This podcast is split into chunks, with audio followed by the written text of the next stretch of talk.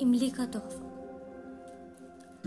इस मोहल्ले में बच्चों का शोर ही मोहल्ले की रौनक थी। ये पंद्रह सोलह साल के बच्चों की टीम बड़ी फुर्तीली थी। मोहल्ले के लोगों को भी अब इस शोर की आदत हो चुकी थी।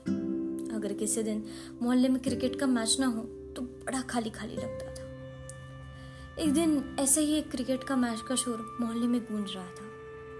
मैच बच्चों का चलता था, लेकिन मज़ा पूरा मोहल्ला लूटता अब मैच का रंग धीरे धीरे चढ़ने लगा था।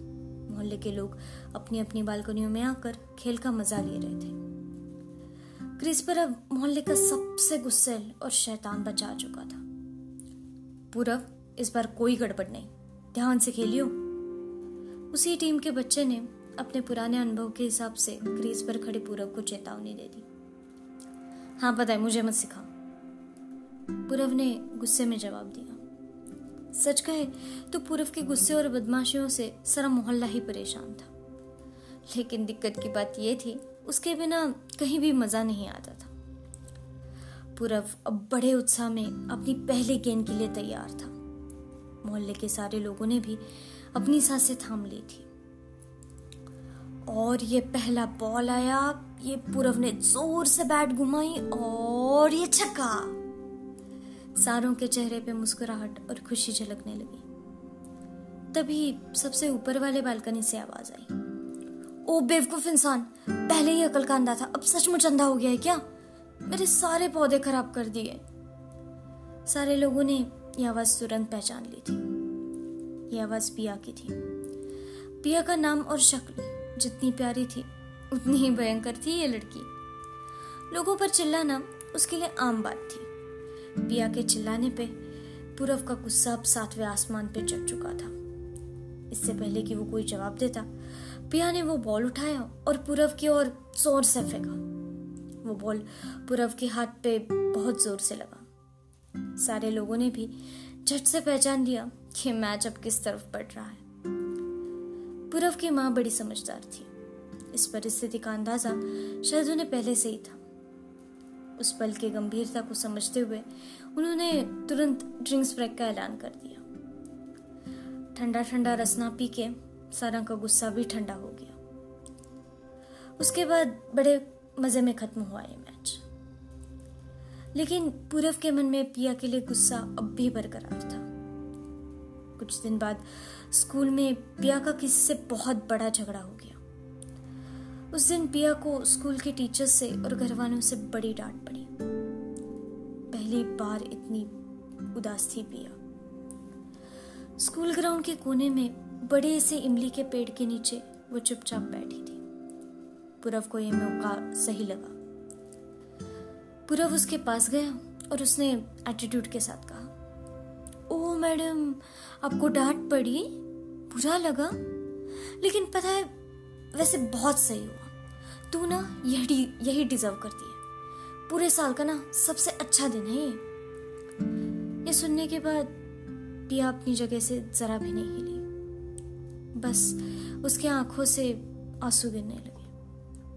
पिया के ऐसे बर्ताव की किसी को आदत नहीं थी। पूरव को तो बिल्कुल नहीं।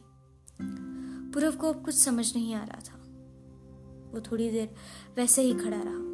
और फिर कुछ सोच के उसने अपने हाथों से तीन चार इमलियाँ निकाली और वो पिया के हाथों में थमा दी पिया भी पूरव के इस अजीब बर्ताव से चौंक गई थी।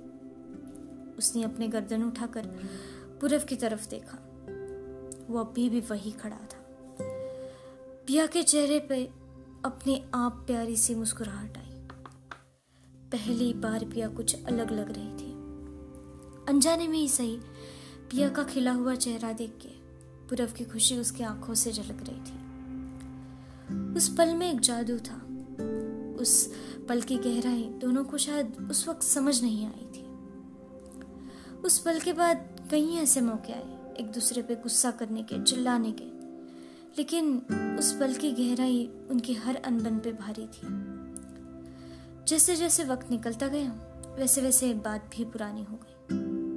अच्छा समय अक्सर जल्दी बीत जाता है। कुछ साल पहले छोटी छोटी बात पे झगड़ने वाले, हर रोज क्रिकेट खेलने वाले, बेवजह हंसने वाले बच्चे अब काम के सिलसिले में अलग अलग शहर जा चुके थे। चौबीसों घंटे साथ रहने वाले बच्चे अब सिर्फ़ सोशल मीडिया के ज़रिए जुड़े हुए थे।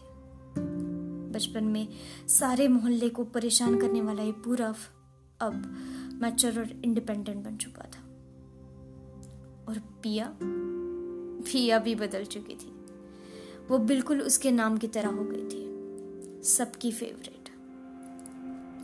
एक साल ऐसे ही दिवाली पे अचानक पूरव और पिया आमने सामने आए। फॉर्मल हाय हेलो के बाद पिया ने पूरव से अचानक पूछा, कॉफ़ी पीने चलोगे? पिया के इस अचानक आए हुए सवाल से पूरव हक्का बक्का रह गया। नहीं, मुझे भी काम है। पूरव ने रुखेपन से जवाब दिया। इतने भी रोज रोज बात करने वाले दोस्त नहीं थे वो। पिया को उसके रुखेपन का कोई गुस्सा नहीं आया। पिया ने कहा तो इमली खाओगे? दिवाली पे इमली का तोहफा तो दे ही सकती हूँ तुम्हें। ये सुनकर पूरब के चेहरे पे वही मुस्कुराहट आई, जो परसों पहले पिया के चेहरे पे थी। बेशक बेशक वक्त आगे निकल चुका था।